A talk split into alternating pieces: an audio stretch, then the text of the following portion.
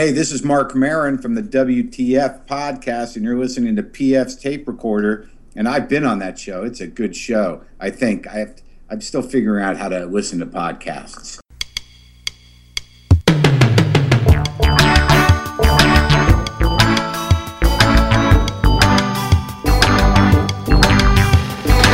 Hello there, I'm PF. This is my tape recorder. Coming up, comedian Ryan Singer. It's almost like a monogamous relationship at that point. Religion doesn't want you looking at other religions, even if their blouse is unbuttoned. We'll hear more from Ryan in just a bit. We have a historical song of the week this week, but first, as always, a dumb bit.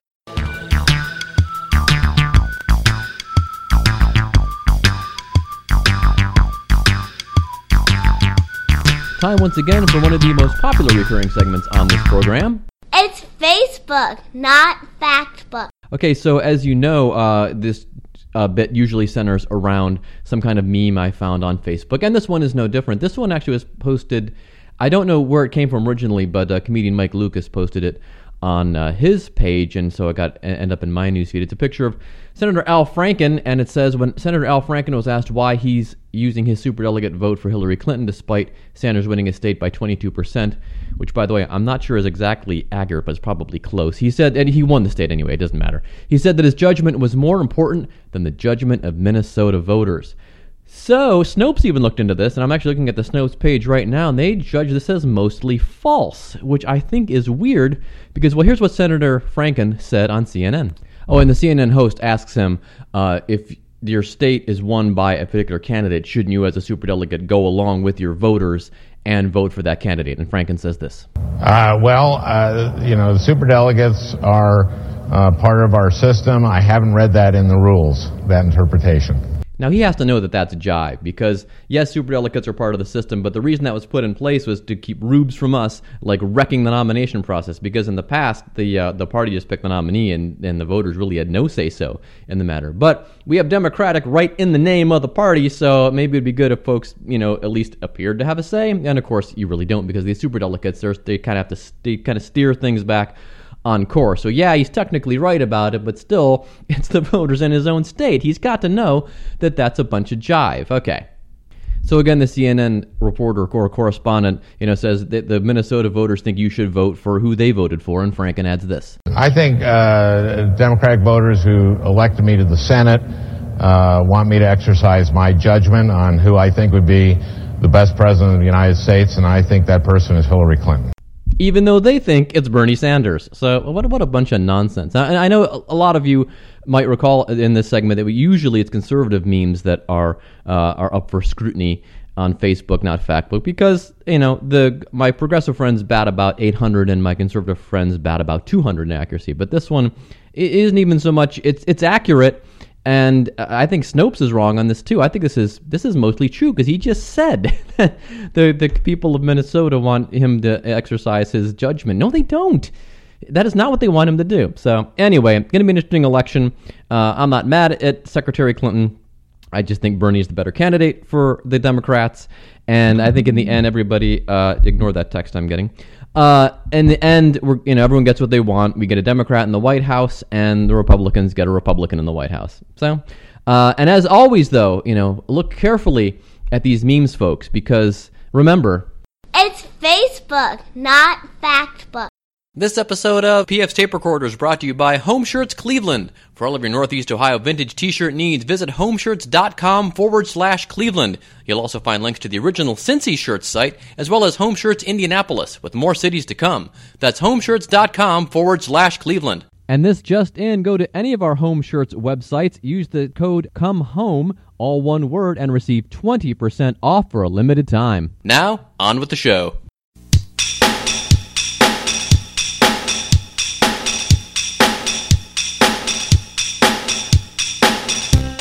Ryan Singer is a stand-up comedian originally from Dayton, Ohio. He now lives in Los Angeles, and you may have seen him on Marin's sitcom, or you may have seen him on the television somewhere, or heard his cool podcast, Me and Paranormal You. Here now is our interview with Ryan Singer.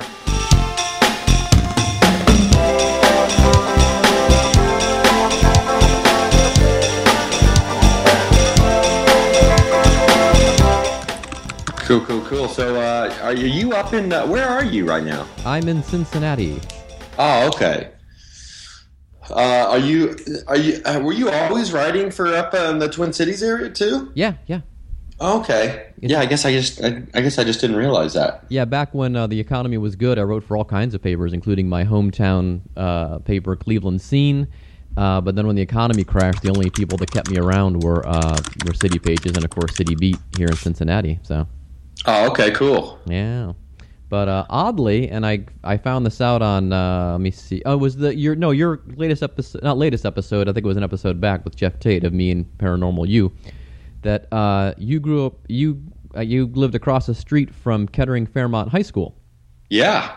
Well, I just finished a day job up in Kettering. I worked up there for about a year, and loved it. And we're also well familiar with Kettering Fairmont because my daughter was in marching band. And they always have a big marching band competition up there, so we went up there like 4 years in a row, and very fond of the Kettering Dayton area, actually. Yeah, there was a lot of good times growing up out there. I can't complain. I mean, back in the late '80s too, it wasn't as built up as like. They didn't have the Lincoln Park thing. It was just all woods. Yeah. So. There was no big amphitheater there and restaurants and park situations. It was just all wilderness that you could just kind of go get lost in as a kid. It was pretty wild. Yeah, that's cool. You don't think of it being, considering it was a big post-war community, it was also still very almost rural in a sense. Yeah, I guess you could say that. It was kind of, kind of like an emerging suburb, I guess. Yeah.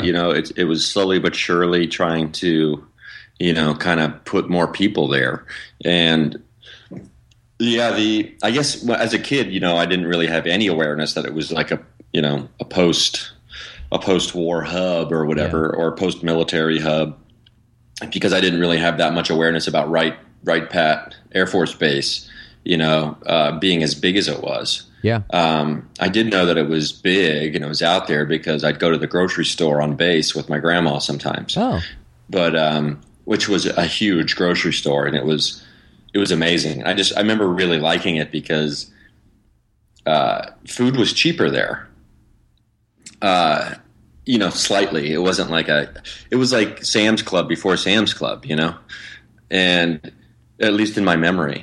And I just remember going with my grandma, and it was just like 2 carts worth of just food. I mean, like, my brother or myself would be pushing 1 cart, my grandma would be pushing another, and it would just be loaded up.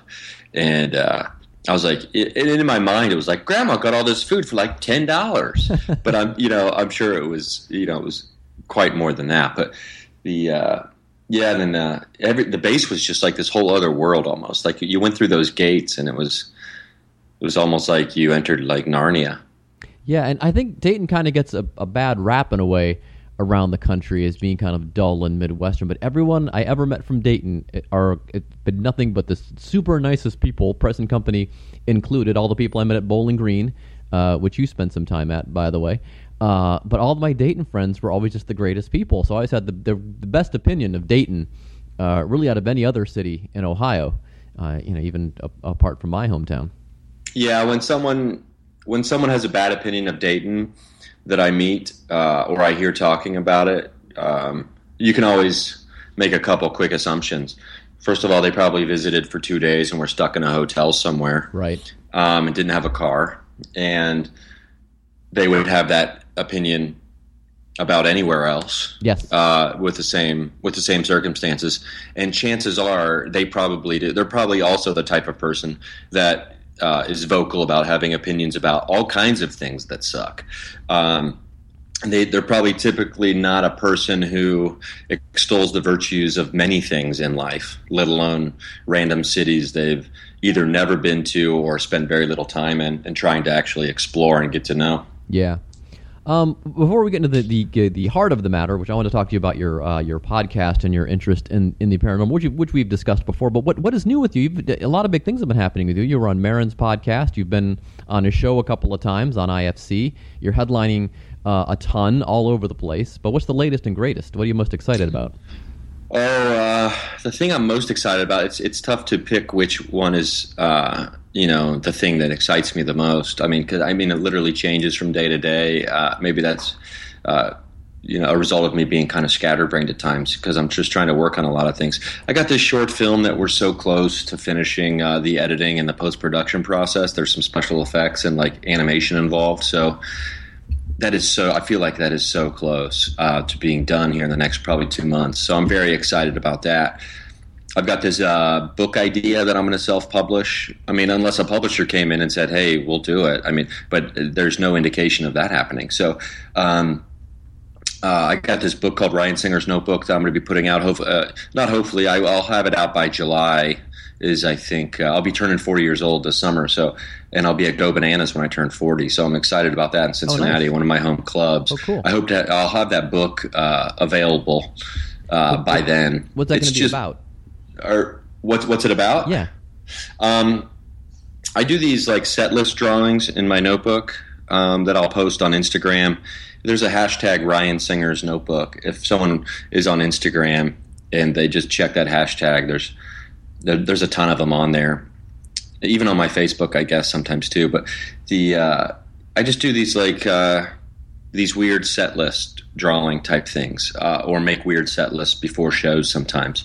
And so it'll be kind of a picture book that I want to. It'll just look like a notebook.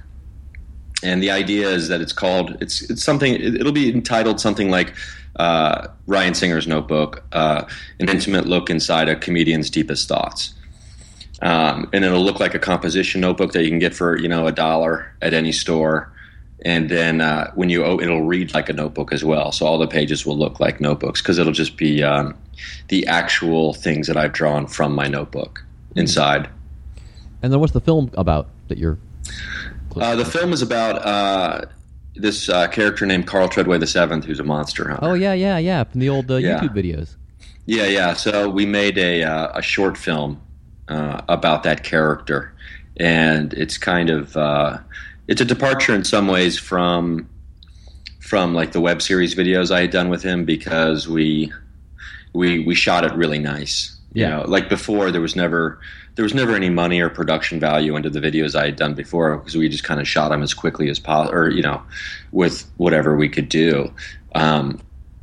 So this time we had proper equipment and all that kind of stuff, and it looks really good, and hopefully people will like it. But it'll be, I don't want to say it's more serious because it's still totally ridiculous. Yeah. But I think. The idea is that we make this short film and that people like it enough to want to read the feature movie script that I've written for them. Oh, okay. Can people still get the YouTube videos, or have those been taken down? No, those are still online. Okay. Yeah, those are still on my YouTube. All right. All those videos are still up there. Yeah. Awesome. Well, and now on Marin's podcast, you were talking, and we discussed this a little bit in the past. First of all, your podcast is great and recommended because. It follows the one rule I tell my podcasting students. I teach the young people about the podcasting throughout the year to gifted kids. And I always say the rule number one of your podcast is your podcast should be about something. And, of course, yours is about something fascinating, of course, the paranormal. But what all do you cover? Well, we cover even more than maybe I anticipated when I first started. Because I guess it's been... Gosh, it's been a little over 2 years now. We cover everything from, lucid dreaming and what that entails to, past life hypnosis, to alien abduction, to growing up in a haunted house, to mediums. I've talked to mediums who, channel spirits or ghosts or whatever you want to call those things. I've talked to a quantum remote healer, someone who... uses psychic energy to heal remotely, to yoga. To me, the paranormal means anything outside of what is generally considered to be normal, or what people would consider to be normal. Skeptics might argue, it's basically you love things that kooks love, things that are kooky or unprovable by science or et cetera, et cetera. But to me, that's I don't normally like to have such a negative, take on things. Due to some of my past experiences, I'm open to all this stuff. So right. It is pretty fascinating to. I mean, there are people like Neil deGrasse Tyson who will go online and he'll use very colorful language, saying that people who believe in ghosts are, in no uncertain terms, idiots. And I don't know. I think that's when you have a point of view like that, you're in danger of becoming dogmatic in your belief in science, which is just as bad as being dogmatic in your belief in religion, as far as I'm concerned. Yeah. Because science is always proven to be wrong eventually. I mean, if scientists are doing things right anyway, 100 years from now, they'll look back on, someone like Neil deGrasse Tyson and be like, oh, that guy was an idiot. Yeah. They'll look, hopefully they'll look back on all of us and say that, not just him. Yeah. But I don't think it's my place to tell someone who, 100% in their heart believes they've seen a ghost and interacted with them potentially, maybe even on multiple occasions, that they're mentally ill. I don't have that information, and I don't know if they are. Oh yeah, exactly. That's a big word. Or to tell them that they're idiots. I would never do that, and Other people choose to take that stance, and that's their choice. But I definitely think it's more fun to believe. Yeah. Oh, yeah, yeah. And that's the slogan of your podcast. See, I'm not a believer, but I'm interested in all of that stuff, and that's the thing. And when I was in college, we had this getaway for our radio station and the staff, and they were telling these ghost stories and things. And I'm like, I didn't have one, and they're like, well, you're not tuned in. And I'm like, okay, and I thought, well, maybe there is something to that. I mean, have you heard of that, where like some people just aren't tuned in and will never have that experience because the universe isn't just set that way to them, or their like antenna isn't registered for those frequencies, as it were? Yeah, I'm not so sure. I mean, to me, that's some dangerous ground, I think, also, because that's like the other side of the scientific spectrum, or that spectrum of like saying you're an idiot if you think you saw a ghost, to well, you're not tuned in, that's why you haven't seen a ghost. That's not provable either necessarily. But there is Mike Kaplan, who's a very funny stand-up comedian, and probably one of the most logical, intelligent guys I know. He a total skeptic. Yeah. A total skeptic, but not a jerk about it. He actually said something to me once that made so much sense that I don't think he realized he was further cementing my belief in the possibility of all this stuff. Yeah. Much like some people have better eyesight or better hearing or heightened taste in comparison to other people, Maybe also this, I don't want to say this sixth sense, but maybe this other sense of being able to, or this other level of being able to see ghosts. Maybe that is just a heightened, vision, or, whether you want to call it tuned in or not, maybe there is something to be said about having accelerated or heightened senses in this way to be able to detect and see these energies that are there. And I guess one way to say it is, you could say that maybe someone who does is more tuned in. Yeah. But maybe they just have a slightly different calibration on their senses. And maybe having a more open mind, not that I'm not open-minded. Again, I'm not a disbeliever, but I'm more like with Kaplan, I'm more skeptical. It wouldn't surprise me, but I need to see some evidence. And maybe people with an even more open mind, maybe that's what tuned in is, whereas I'm like, since I'm so skeptical, maybe I'm missing something and I'm scrutinizing too much and, looking at it one way and, stuff might be getting past me. Who knows? Yeah, sure. And there's also that old thing that's, I think everyone's aware of, that if you're thinking about something, like let's say you're thinking about, Chevy Tahoes or whatever. I don't even know if it's Chevy. I think it is. Then you're going to start seeing Chevy Tahoes everywhere you go. Oh, yeah. And I mean, I think everyone's familiar with that phenomenon. So yes. Maybe it's the same thing. Now, that's not to say that I'm going to see a Suburban and be like, oh, it's a Tahoe. You just don't see it. It's really a Tahoe though, man. And they'd be like, no, but it says Suburban on there. But it's like, nope, I see the Tahoe in there. And so you do run into the danger of like, maybe trying to put things where they aren't. Yes. But yeah, I mean, I don't know what real. I mean, to me, it's like all this kind of stuff falls under the umbrella of is it hurting me or someone else? Yeah. Then what harm is it? And not only what harm is it, but like, this stuff needs to be. We need to continue to, explore these things, because at some point, it is my belief that it's very likely that, years in the future, none of this stuff will be weird at all. It'll just be accepted part of life, like the 4-minute mile. Yeah. Yeah, it's true, because we didn't have that, until the 1950s. My a lot of things have kind of happened that have made me think a little more about this. And one of the things was my father-in-law passed away in December, and my wife she says, that the people visit you in dreams. That's how you know they're okay. And she keeps waiting to have one of these dreams. Well, a couple of weeks ago, I had a dream about him and my father, who is still alive. And my father-in-law won the lottery. He won $300,000 on a scratch-off, and he was very excited. That was the dream. And because he's always played the lottery. And my wife was upset because she hasn't had a dream like that yet where she's seen him, And I'm thinking, well, I don't know. Maybe it's because her she made her grandmother promise that she would not visit her because it would freak her out. I said, well, maybe your grandmother told your dad, don't visit her, freak her out. So, yeah, I mean, that's very, to me that's plausible. I mean, because it sounds like at some point in her brain, it's kind of shut off to the idea of wanting it to happen. Yeah. So maybe that's still there without her maybe even really, realizing it. I mean, this is all speculation, sure. Of course, but yeah, it seems that's definitely an interesting request for someone though, to say, please don't visit me in my dreams; it'll freak me out, or please don't visit me after you're dead. I mean, that's very indicative of a believer, first of all, but. Right.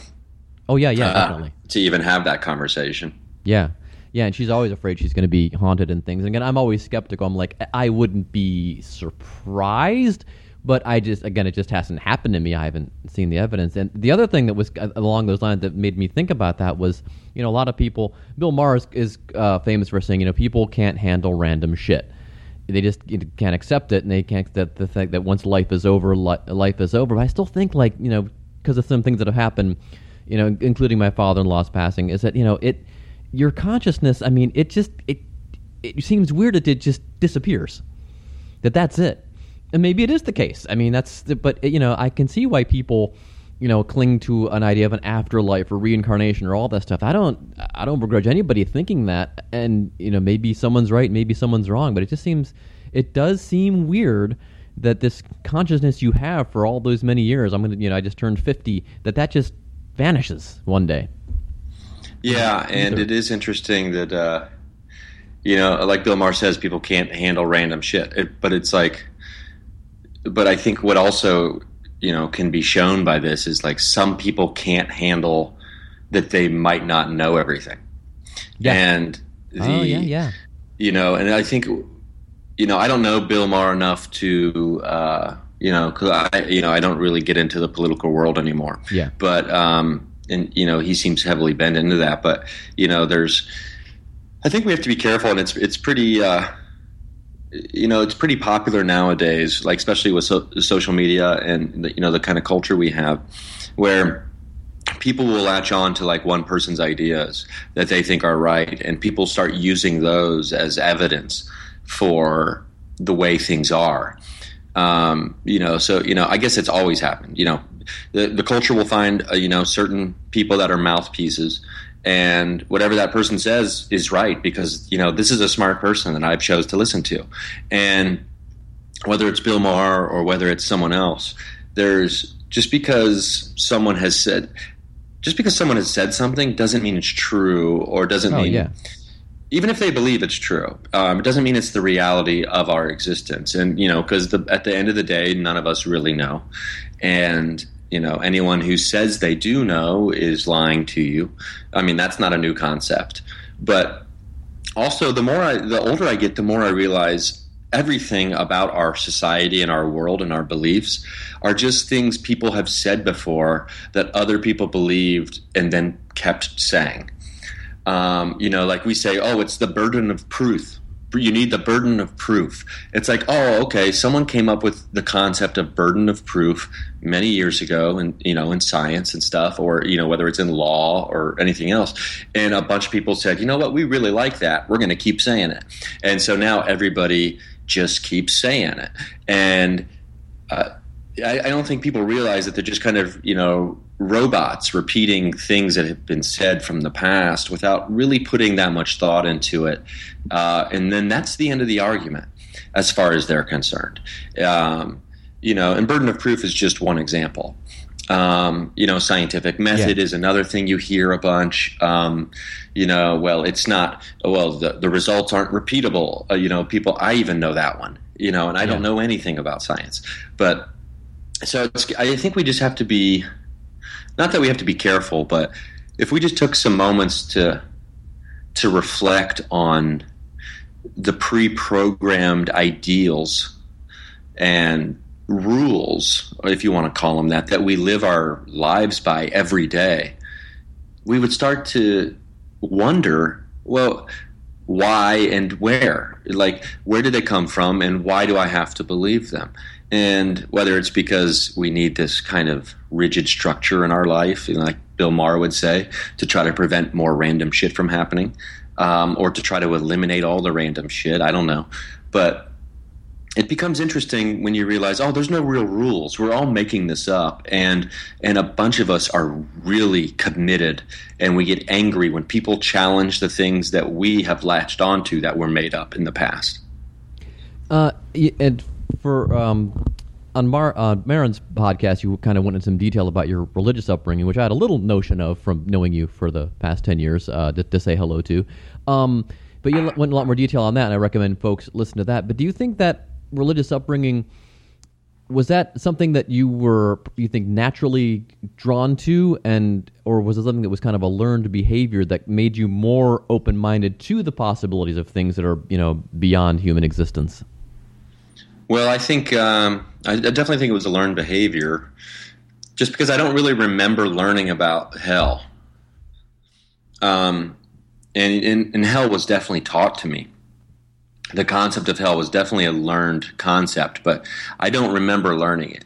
So in my mind, it's almost like this just this truth of the universe, right? Yeah. Because like, oh, I've just always known about hell. That must mean it's real. I mean, that was the big struggle for me. And I think for a while there, it closed me off to believing in other things when I was really deep into it, because, you know, it's almost like a monogamous relationship at that point.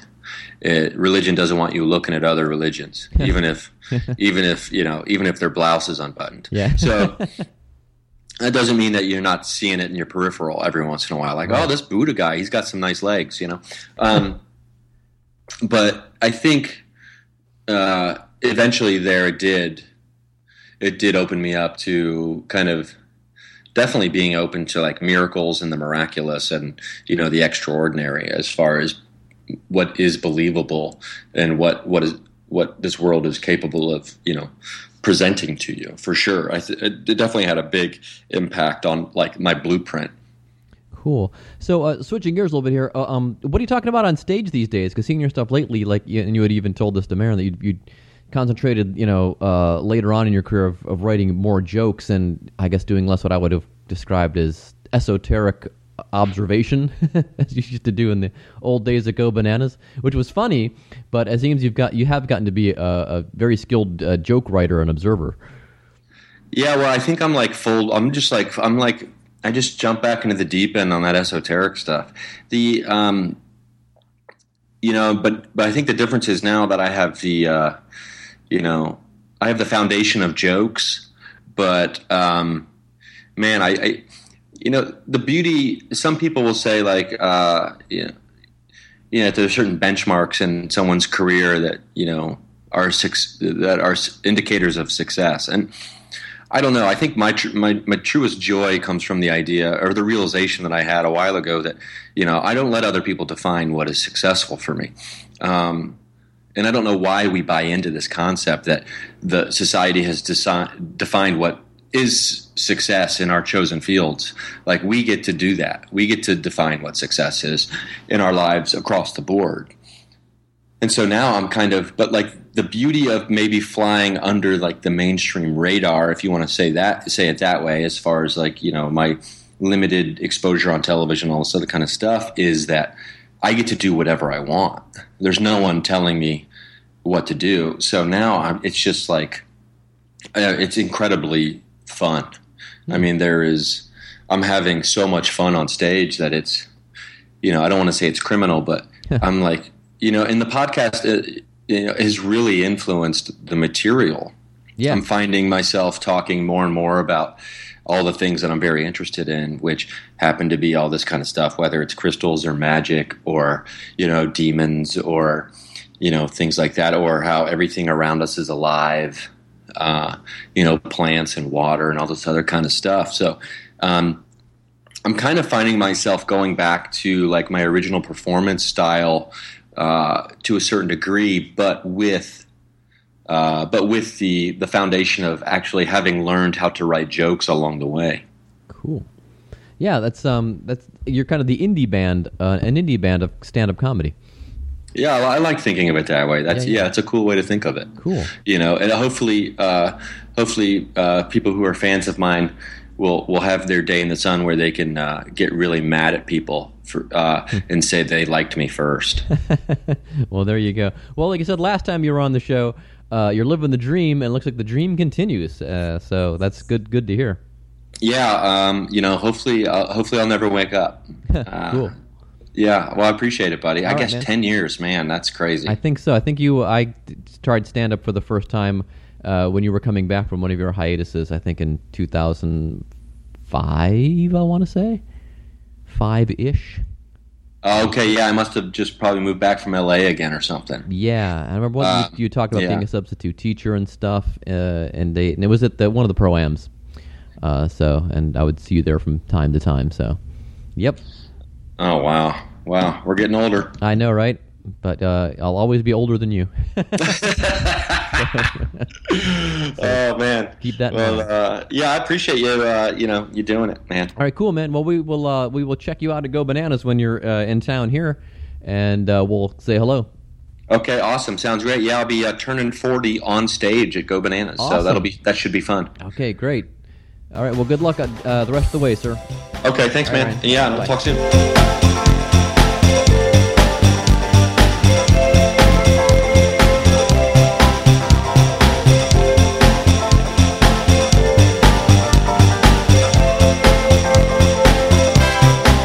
Thanks again to Ryan Singer for being on the show. You can catch Ryan. Let's go to his website and see here. It's ryansingercomedy.com. He is at the Cromfest in Omaha, May 26th through the 28th. And it's the Joke Joint there in St. Paul. I always say Minneapolis, but the Joke Joint is actually over there in St. Paul. And he is there, it looks like, June 2nd through the 4th. For all things Ryan Singer, go to ryansingercomedy.com. Check out his podcast, too, Paranormal Me and You. He's got a great interview with our buddy Jeff Tate, which I may mention in the interview.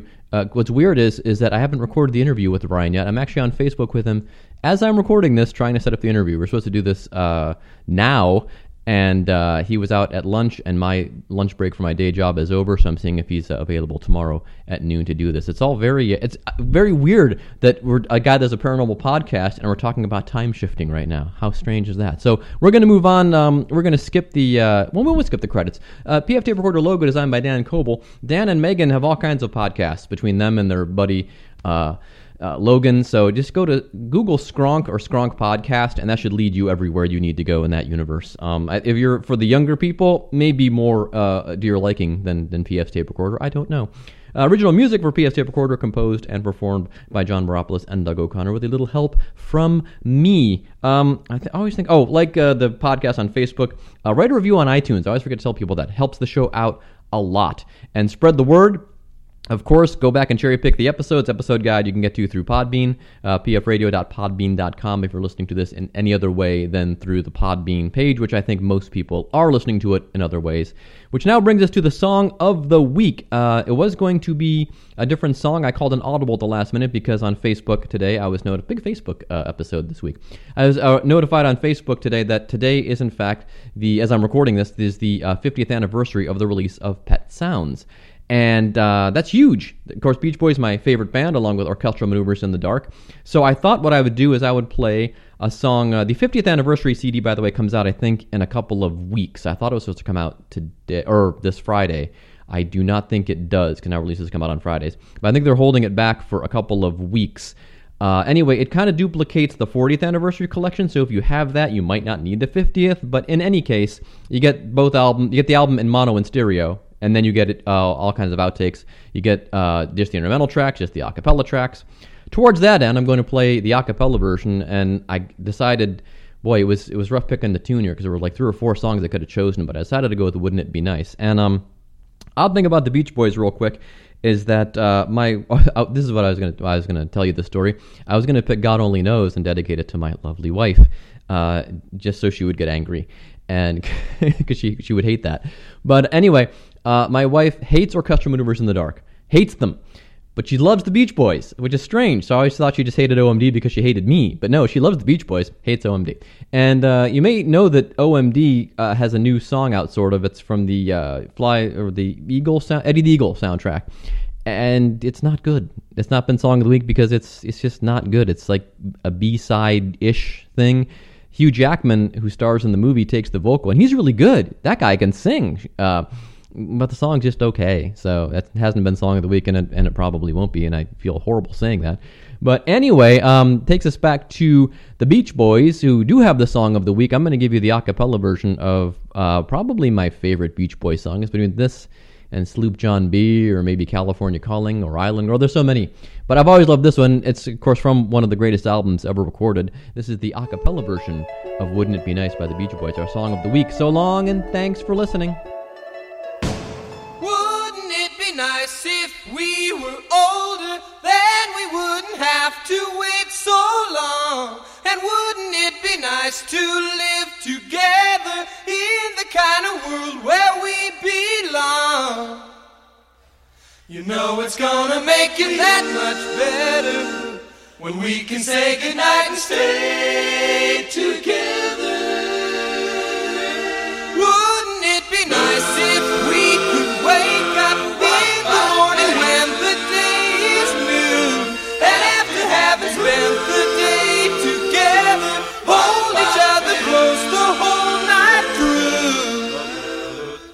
happy times together we've been spending? I wish that every kiss was never ending. Oh, wouldn't it be nice? Maybe if we think and wish and hope and pray it might come true. Run, run, we'll baby, there wouldn't be a single thing we couldn't do. We could be married, or we could be happy, and then we'd be happy, and then we'd be happy. Oh, wouldn't it be